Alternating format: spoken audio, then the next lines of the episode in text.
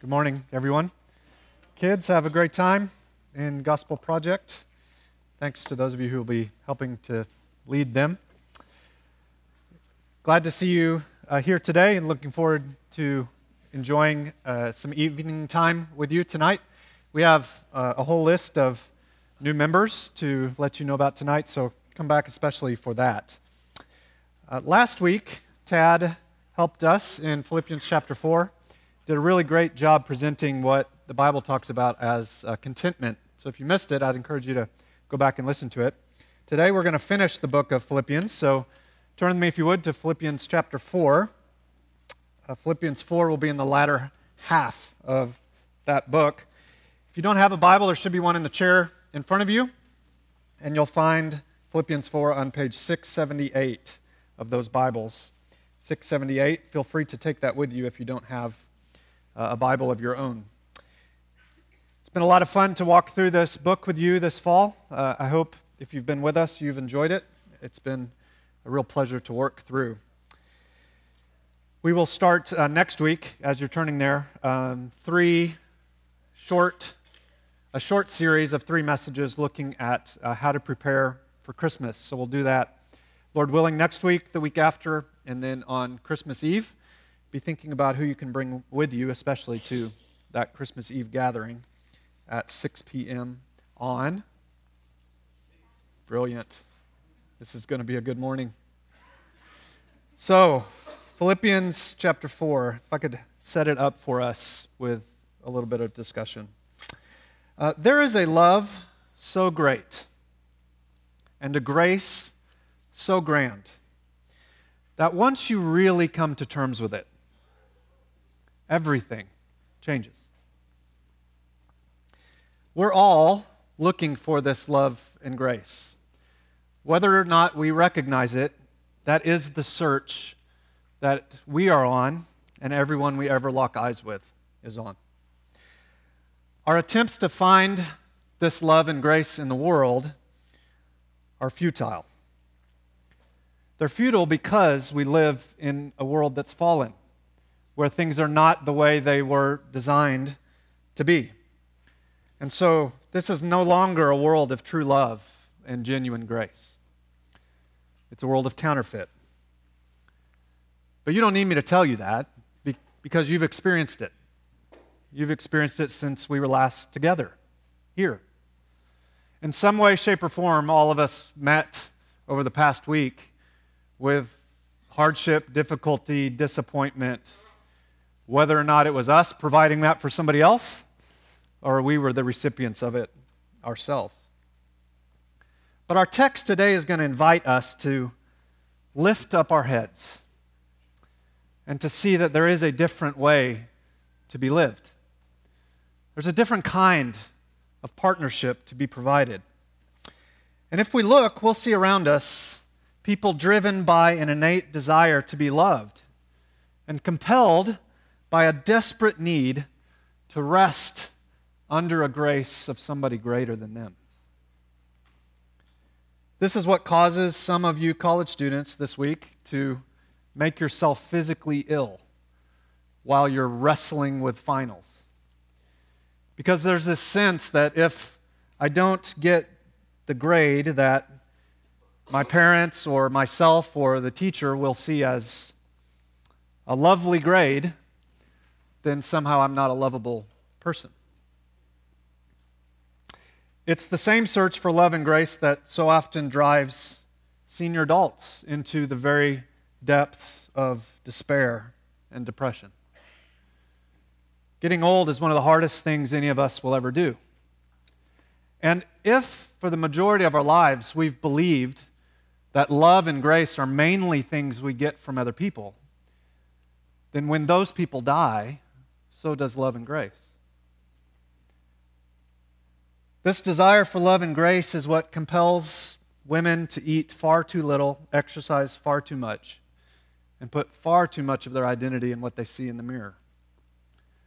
I even think it's the same exact desire that, in a very different way, compels men to give their souls away to golf or video games, work or porn.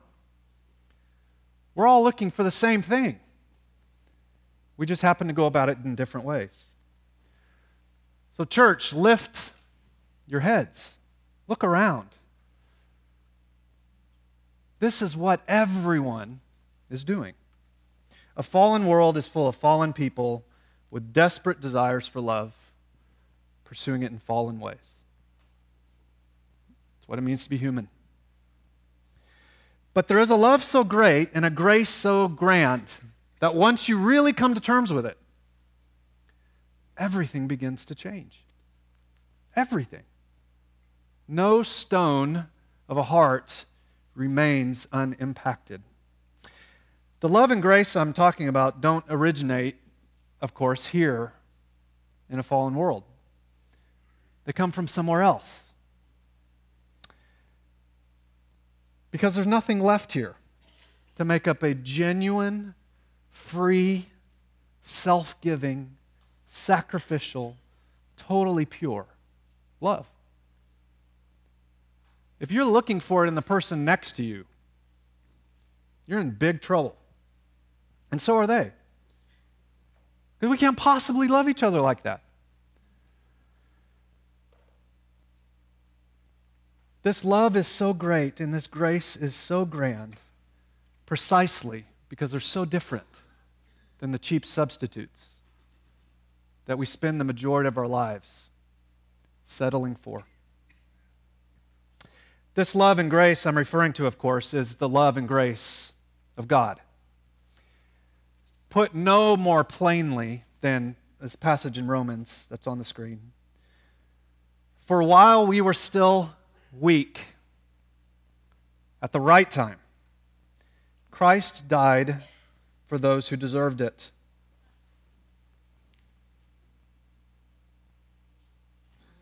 That's not what it says. But how often do you live as though that's what it says?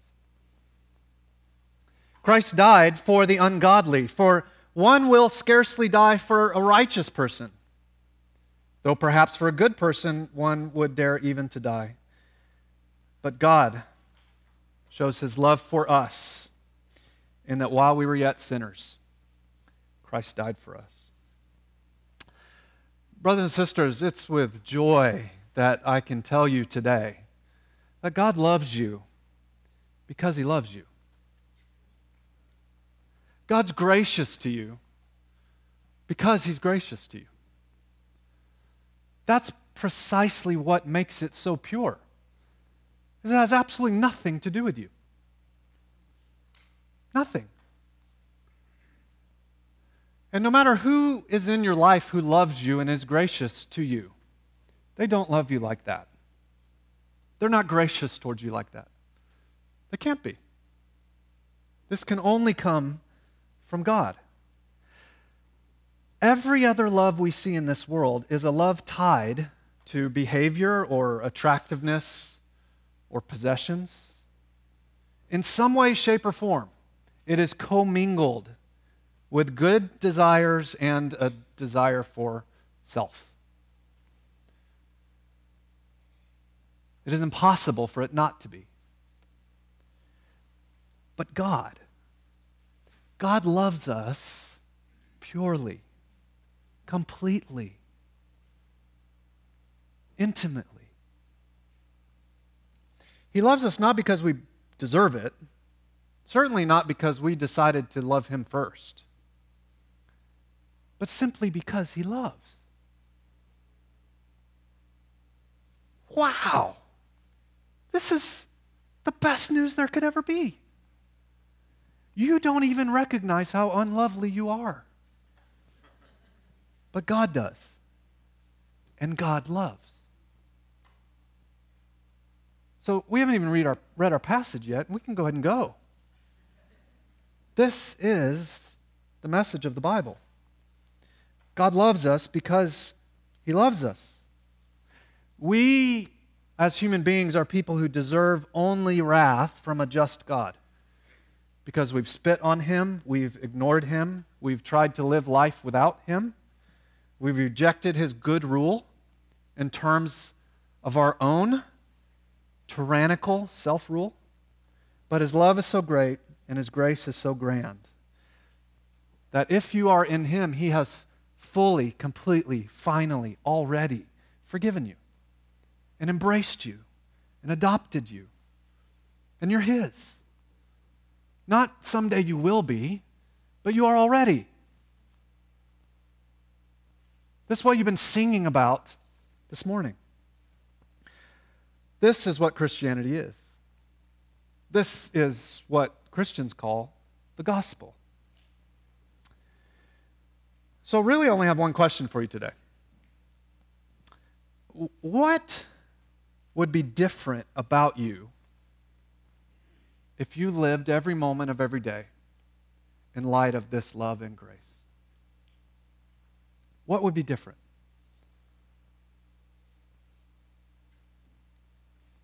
Everything. Now, we've seen this fall together throughout the book of Philippians, in part, how that works itself out, how God's love and grace meet a sinner and then begin to change that person. Some things happen quickly. And for some of us, it seems like it's overnight. Others are a bit more difficult to work with, so God's got to roll his sleeves up. Takes a bit longer for God's grace and love to begin to evidence themselves in the way that we live. But that's invariably what happens. Is everything begins to change. And so we've seen this in part through a recurring word that's kind of surprising in the book of Philippians. It's the word fellowship or partnership. If you were here back in August, you may remember we poked fun at that word a bit. Uh, Christians tend to use the word fellowship as code for food. But in the book of Philippians, there is no food, but there's a whole bunch of fellowship. So, just for review, or maybe for a few of you who weren't here, let me show you a few of these instances in order to prepare us to read the text for today. For example, it'll be on the screens. Philippians 1 7. It's right for me to feel this way about you all because I hold you in my heart. For you, all, for you are all partakers. That's the Greek word for fellowship, partnership. You are all fellowshippers with me of grace, both in my imprisonment and in defense and confirmation of the gospel. What Paul is getting at here is that when we share in God's grace, we become willing to stand with people who speak the gospel and willing to stand and speak the gospel ourselves. And so, a very special partnership, fellowship, begins to happen because we've shared the same experience of being people won over by the grace of God. And therefore, we desire to share it with others. You with me? That's the first time it comes up in the book. Chapter 2. If there's any encouragement in Christ, any comfort from love, any participation, there's the word again, any participation in the Spirit, any affection and sympathy, complete my joy by being of the same mind, having the same love, being in full accord and with one mind. What's he saying? He's saying, when we share the miracle of the Holy Spirit infusing God's power in us. First to save us, but then to empower us for a life of mission. Then we start treating each other really, really, really differently. We begin to think of each other first and ourselves second. And so there's a partnership, a fellowship in how we relate to one another. Then the word comes up again, same chapter, Philippians 3:10, that perhaps the most famous verse in the whole book, that I may know him, Jesus, and the power of his resurrection, and may share his sufferings, becoming like him in his death. Now you're grabbing your eraser trying to get that one out of the book, right? Like I'm down with sharing, but not in suffering. But here's his point. When when we come to know the love of God in Christ, then the most important thing to us becomes knowing Him even more. And the pathway to know Jesus more isn't going to be different than Jesus' own pathway. Jesus' pathway was a pathway of suffering. So if we want to know him and be changed by him, then we're also going to have to walk a path of suffering. Now, that's not some weird masochism like you like pain, but you enjoy the result. Hardship breaks us at our knees so that we will kneel before Him in prayer and know Him more. So, if you want to know Jesus, then what we do is together we partner, we share, we fellowship in hardship that we could know Him more. Now, today we're going to see one more case or two more of this word, fellowship or partnership. One more type of fellowship forms, Paul tells us, as we come face to face with the love and grace of God. Then another thing happens. There's another way we share together. And it may be more offensive to you than saying we're supposed to share in suffering. Maybe that's why it be- takes place at the end of the book. If you've made it this far, you might be able to take this dose of medicine, Paul seems to say. But before we read it, let me do something I don't normally do. Let me tap dance. Just kidding. Let me let me share briefly about my own experience with this topic, just for a moment. Um, I did not want to do this, but um, I really believe I'm supposed to. I became a Christian at age uh, 11, and uh, frankly, I knew what God required. I believed He existed. I believed what the Bible said to be true about Jesus, to be true about Jesus. And I was scared as hell of hell. So I, to the extent I understood and knew, God saved me. And while, while heaven itself opened and welcomed me in, I found very little in my experience to also open up and let me in. So I was saved, but honestly, my life didn't look much dim- different. Temporarily, I had some new desires, and those were for God and God's people. But I was a jacked up 11 year old. And eternity changed, but the here and now, as far as I knew, didn't seem to change very much at all. Has anybody else had that experience? I was in a setting where no one seemed to talk about that. So I, I was not only typically weird, but I was even more weird. Because I seemed to do the, the public things. You walk the aisle, you pray the prayer, you get dunked in the water, and everybody hugs and kisses you and pinches your cheeks, and then it's all great, right? Isn't that how this works? It wasn't in my experience.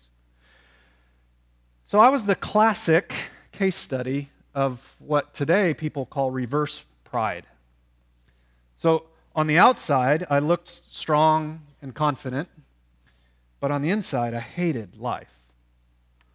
I always felt stupid, behind, incompetent, unwanted, unloved, incompetent. Did I say that one twice? I felt it twice.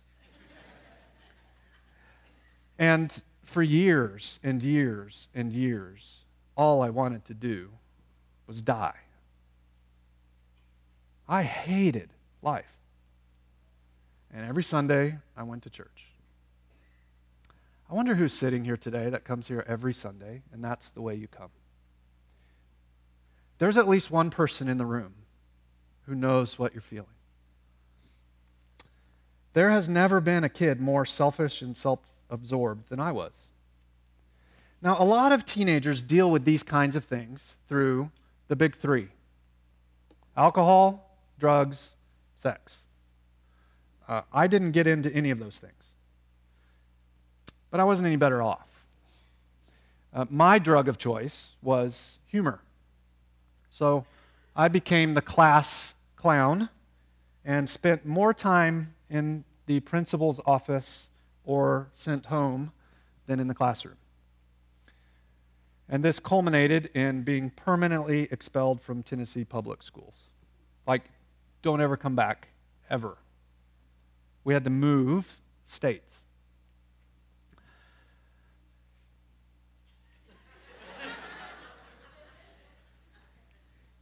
I'll let you meet my mom and dad, and then we'll see if you're still laughing. So 11, 12, 13, 14, 15, 16, 17. That's how it was. But at 18, something happened.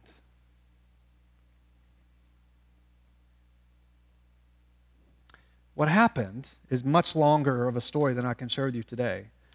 But in summary, I can say that I came to see and to appropriate the love and grace of God. And everything began to change. God, through the gospel, had already given me everything I needed. Already. Have you ever looked for your hat or your keys only to find your hat on your head or your keys in your hand?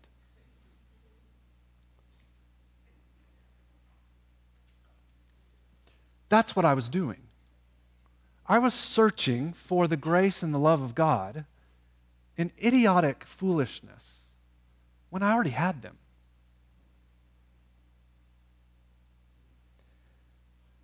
God had already saved me. All I needed was already given me in Christ. But for some reason, at 18, by God's grace, those things clicked. And my sense of worth no longer needed to be bound up with what people thought of me, but what God declared to be true. And strangely, I started to love reading the Bible. I don't think I'd ever read a book at this point. I just cheated my way through school. I began to care about people instead of looking to crush them with my words so that I could feel good about me.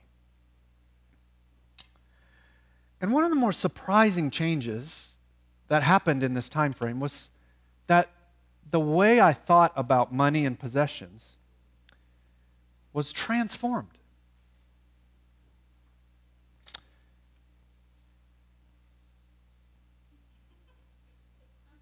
What is that?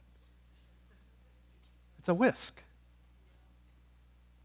Students, good food is coming.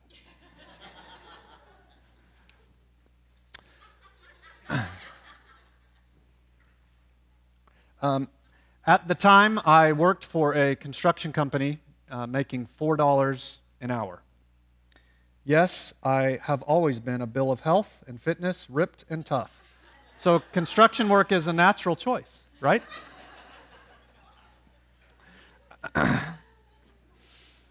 what are you laughing at? um, at $4 an hour, working after school until dark, that doesn't result in very much money, right? So, what, what little money I had, I, I enjoyed using on myself. Had very little. But then came graduation, high school graduation.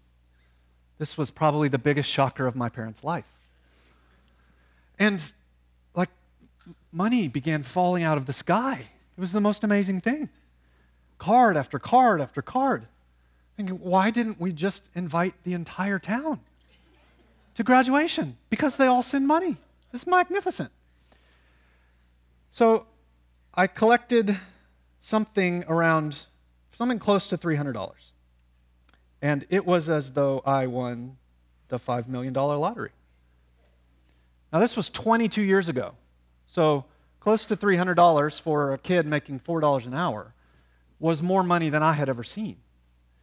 And I began to drool with anticipation over what I could do with $300. I daydreamed of traveling to distant lands. but then, now, don't, I, am not getting weird on you. I didn't hear a voice I didn't, my Bible didn't fall open and these words leaped off the page. No prophet came and told me. I simply got this internal sense that God wanted me to give every single dollar to my church. And I was a little bit upset with God. Nothing in me wanted to do that. I gave chunk of that $4, that hourly wage, every single week. Why wouldn't God let me keep my, my 290? Come on. Right? God wants us to be happy. And happiness comes from what we buy ourselves. So I should use this money that God gave me. You're not laughing much anymore.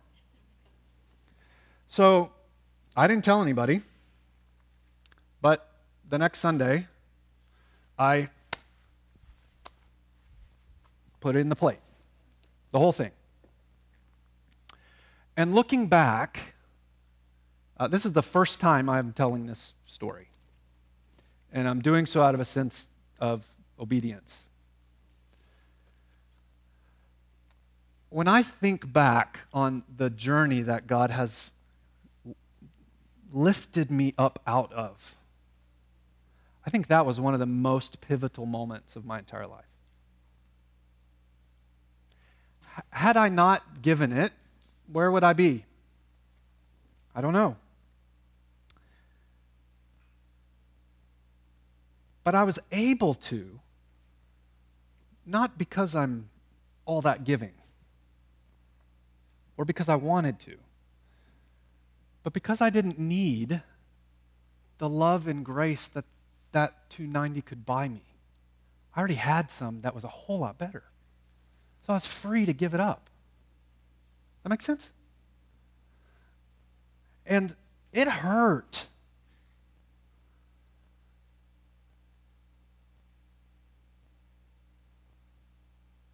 But the joy that came as a result of being obedient was worth so much more than 290. Acts of obedience, particularly when it comes to money, increase our capacity to receive even more of a sense of God's love.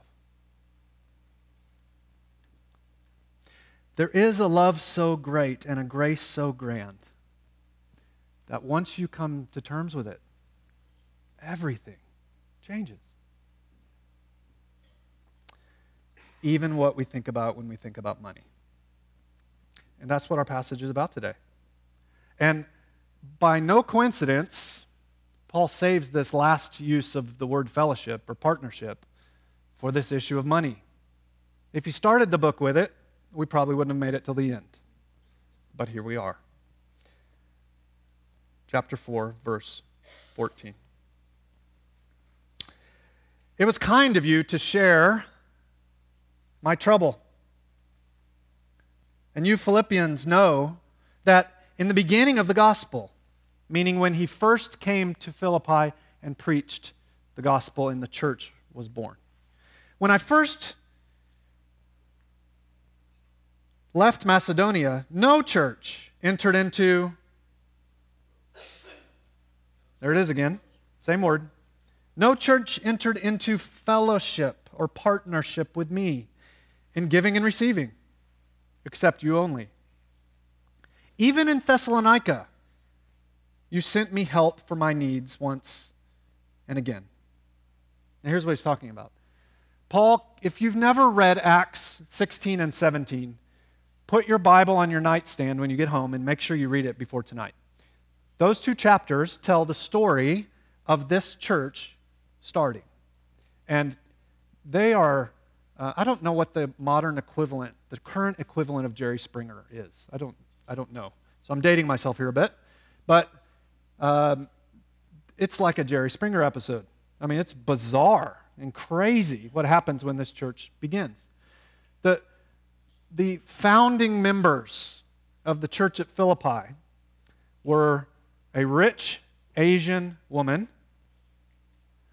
a former demonically oppressed slave girl, and a Roman guard. That sounds more like a bar joke than it does a church plant. But that's what Acts 16 tells us. And friends, that's what the gospel does. It surprises us. It rescues all different kinds of people out of all different backgrounds and then puts them together into the same family. And the more diverse they are, the better the gospel's displayed. Because then it's not that they're the same, but that the same God has rescued them. So Acts 16 records these people coming together and the ones who had families also being saved, and a small little church in Philippi being born. And Paul ends up essentially needing to leave town because he gets beat up. And he didn't learn his lesson. He just traveled roughly 95 miles to the next town. Thessalonica started the same thing again. So he's in Thessalonica doing the same work, starting a church. This is full time, hard work. And the church at Philippi, these brand new believers, apparently more than once, send somebody trekking up there. Like there's no, there's no account with a square and you just get money. So somebody with a sack of coins walked 95 miles to bring money so Paul could eat while he preached the gospel. Pretty cool, isn't it? And apparently they did this more than once. And this was 10 years before the paragraph we're reading. Now, how do I know all that? It's not because I went to seminary, it's because I just read the Bible. Acts 16 and 17 can tell you that. Anytime you're walking through the letters in the Bible, one of the great things you can do is go to Acts and see does this talk about the same town? And if you don't want to take the time to read the whole thing, just Google it. I'm serious. And you'll find, huh, huh. The Bible is like, it, it fits, goes together. Pretty amazing. Verse 16. Even in Thessalonica, you sent me help for my needs once and again. Not that I seek the gift, but I seek the fruit that increases to your credit. I have received full payment and more. I am well supplied, having received from Epaphroditus the gift that you sent, a fragrant offering, a sacrifice acceptable and pleasing to God. And my God will supply every need of yours according to the riches and glory in Christ Jesus. To our God and Father be glory forever and ever. Amen. Verse 21 Greet every saint in Christ. Single men, I'm sorry. This book doesn't end with greet them with a kiss. The brothers who are with me greet you. All the saints greet you, especially those of Caesar's household. The grace of the Lord Jesus Christ be with your spirit. Let's take just 10 minutes and try to work through this together. Through a set of three S's. Anybody want to dab for me? Thank you, Pam. The situation, we'll talk momentarily about. The solution that God provided, and then the Savior. So, first, the, the situation. If you're new with us today, it's important to know that God wrote the book of Philippians through a guy named the Apostle Paul. And um, Paul as he wrote it. Is anybody else hot? Golly, I'm like dripping. You needed that. I got a witness in the back. Raise your hand all the way up. Tad, would you help us? Those of you who are not hot, deal with it. Sorry. Paul was locked up in prison. By this point, he's been in prison over two years, multiple different cities. Now, a Roman prison life did not look like an American prison life. There was not cable TV and three squares a day. There was a chain connected to your leg and the other end connected to a guard. And that was it. If you ate, it was because someone brought it to you. If you were cold, you stayed cold, unless someone brought you a blanket. If you had something to pass the time, like something to read, or in the very rare case, something to write, it's because someone brought you papyrus. And so, what Paul is referring to here is the church in Philippi knew of his need somehow, all those miles apart, and they sent Epaphroditus with an offering, a gift. And probably very likely, that money was used to purchase food, blankets, and some paper. And guess what Paul did with that paper? That papyrus. He wrote the letter we're reading. And so, this gift from a small little church, some 1960 years later, is still bearing fruit. We're still reading and learning and hearing God's voice because this little church chose to give. Isn't that cool?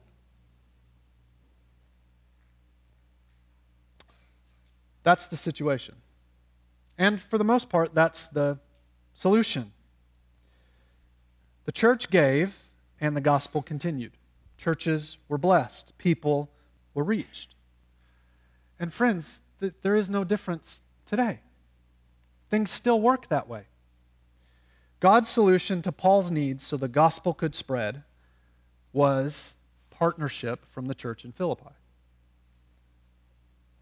God's solution to the geographical proximity around us, to the people around us,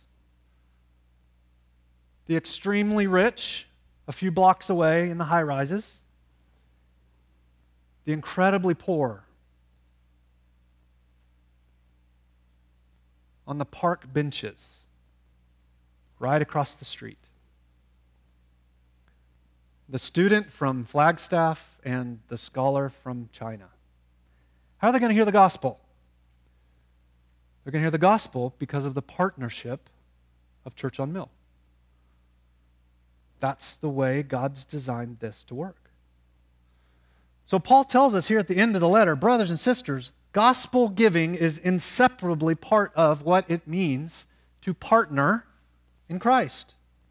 Once we know the love and grace of God, then we begin, for some of us, very resistantly, but for others, enthusiastically. Either way, you got to do it. Because you'll grow as you do, and needs will be met. Now, one of the things Jesus himself said about this whole matter is Jesus said that human beings are always treasure oriented. We are always treasure oriented. Meaning, we will always live either for the little kingdoms of self that we create with the stuff we can buy. That 290 that I had all kinds of little things for my kingdom I wanted to get. Or we'll live for the big kingdom of God. A kingdom where people are being rescued out of death and given life. And there is no middle ground. It's one or the other. Now, these aren't my words, they're Jesus' words. Matthew 6 19 says, Don't lay up for yourselves treasures on earth. That was all I was interested in with that 290. Where moth and rust destroy and where thieves break in and steal. But lay up for yourselves treasures in heaven where neither moth nor rust destroys, and where thieves do not break in and steal. Why? Why has God wired it this way? He could do it any way he wants. He didn't have to set things up in such a way that partnership means God's people give to God's work. Right? I mean, he owns everything. He could just make it rain. Do it however he wants to do it. Why did he do it this way? Verse 21 For where your treasure is, there your heart will be also. Friends, when we're caught up by God's love and grace, we begin to treasure the spread of the gospel through local churches more than we treasure anything else. And so we organize our lives in such a way that we can give to it.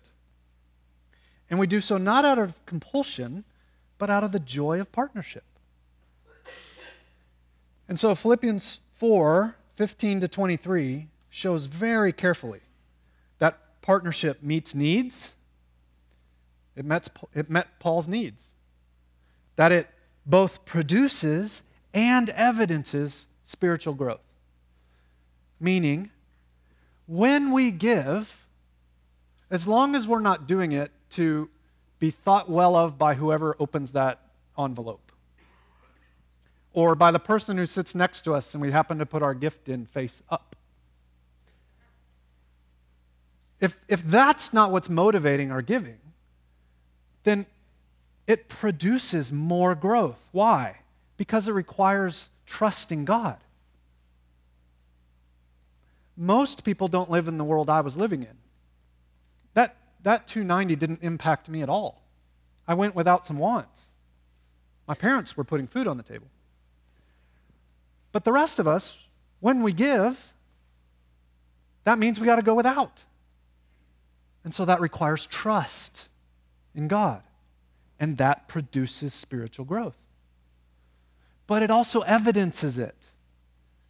Because Again, unless it's ill motivated, then why would anyone choose to give away their money? Like, that's, that's stupid. Keep it, buy what you want. But God's people know that God bought them out of the market of sin. And so they want to give as Jesus gave. So it both produces and evidences spiritual growth. That's the whole fruit bit. Paul's saying, understand, I'm not bringing this issue up because I want you to send more money to me. If you read it carefully, he doesn't actually thank them, he thanks God. Sneaky little booger. He thanks God and thereby recognizes the generosity of the church of Philippi. And finally, it says very, very clearly that it pleases God, that our giving pleases God. It uses Old Testament sacrificial language to do so. Now, this will seem really odd to us, but it, it's hearkening back to passages that talk about the smell of the animal burning on the altar, rising up and being pleasing to God. Now, that's weird. But the animal died in the place of the person who offered the animal and who died in your place. So, Christian, when you give, it's hearkening back to the grace of God expressed to you in Christ. And that is a pleasing aroma to the Father.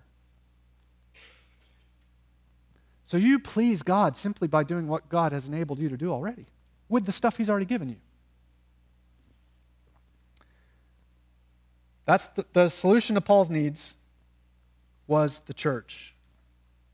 The situation was his imprisonment. Now, what makes all of this possible? Well, it's the Savior. Verse 19 My God will supply every need of yours per his riches and glory in Christ Jesus. Brothers and sisters, God's storehouses are endless. And God promises to provide everything you need. Everything. Now, I didn't get what I wanted. I actually wanted some big speakers for my truck. That's what I was going to buy. And that would take me too far away, distant places. I didn't need that, though. God didn't promise me that. But He promised to provide for my needs. And He will provide for yours as well. God never writes a bounced check. There is no overdraft with God. Now, church, in closing, how do we apply this great passage as we close out the book? To those of you in the room who are believers, let me simply point to two things. One, would you prayerfully assess your own heart? Has the grace and love of God captured you? Have you moved beyond, I get to go to heaven when I die and I'm not afraid of hell anymore? Not beyond in the sense of that doesn't matter anymore, but into, apart from Him, I can do nothing. And His love and grace mean I never, ever, ever need to manipulate and use someone again. I am free to love and be friends and forgive and give up resources. Not because I'm great, but because God's great. Have you, are you there? If not, you can't conjure that up. But you can repent of living on less than that and ask God to help increase your capacity to recognize what He's already given you. And, and then once you've wrestled with that, you can ask, Am I living a generous life to help spread the gospel?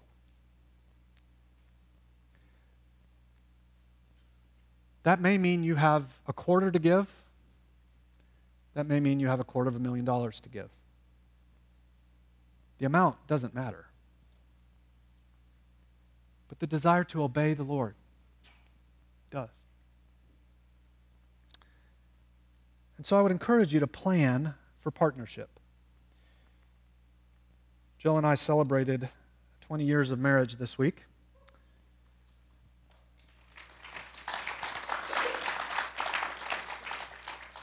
They're clapping for you. 21 years ago, we started planning for partnership with envelopes and cash. We're a little old fashioned, but we didn't have much. So we took their checks, we cashed the checks, we put bills into the envelopes, and when the money was gone from that envelope, that was it. Now, maybe you need something as archaic as that but plan for partnership. We're trying something similar with our kids. They have a give, save, spend drawer. When they get their allowance, money goes in each category. Teaching them, modeling for them. Life's not about your stuff. Although everything else you'll ever hear will tell you it is. But plan to be generous. And yes, give first to your church, but don't stop there. Give to missionaries, give to parachurches, share with members, open up your home, loan out your car. Don't throw a fit if your bike gets stolen. Just steal somebody else's.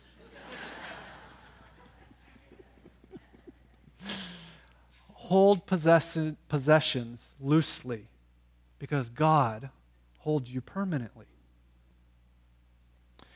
Now, to the non Christians in the room, thank you for being here today. You are searching for love and grace. You won't find them because you give up your money to a church. Keep your money. You can find them, though, in the grace and kindness and death of Jesus Christ. If you want to know more about him, we'd love to tell you. You're about to hear a story of someone who has been rescued by him. Stick around and ask somebody afterwards to tell you more. Let's pray.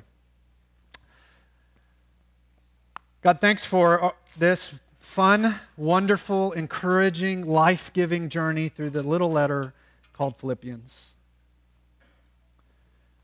Thank you for your tenacious patience with me. Father, teach us to give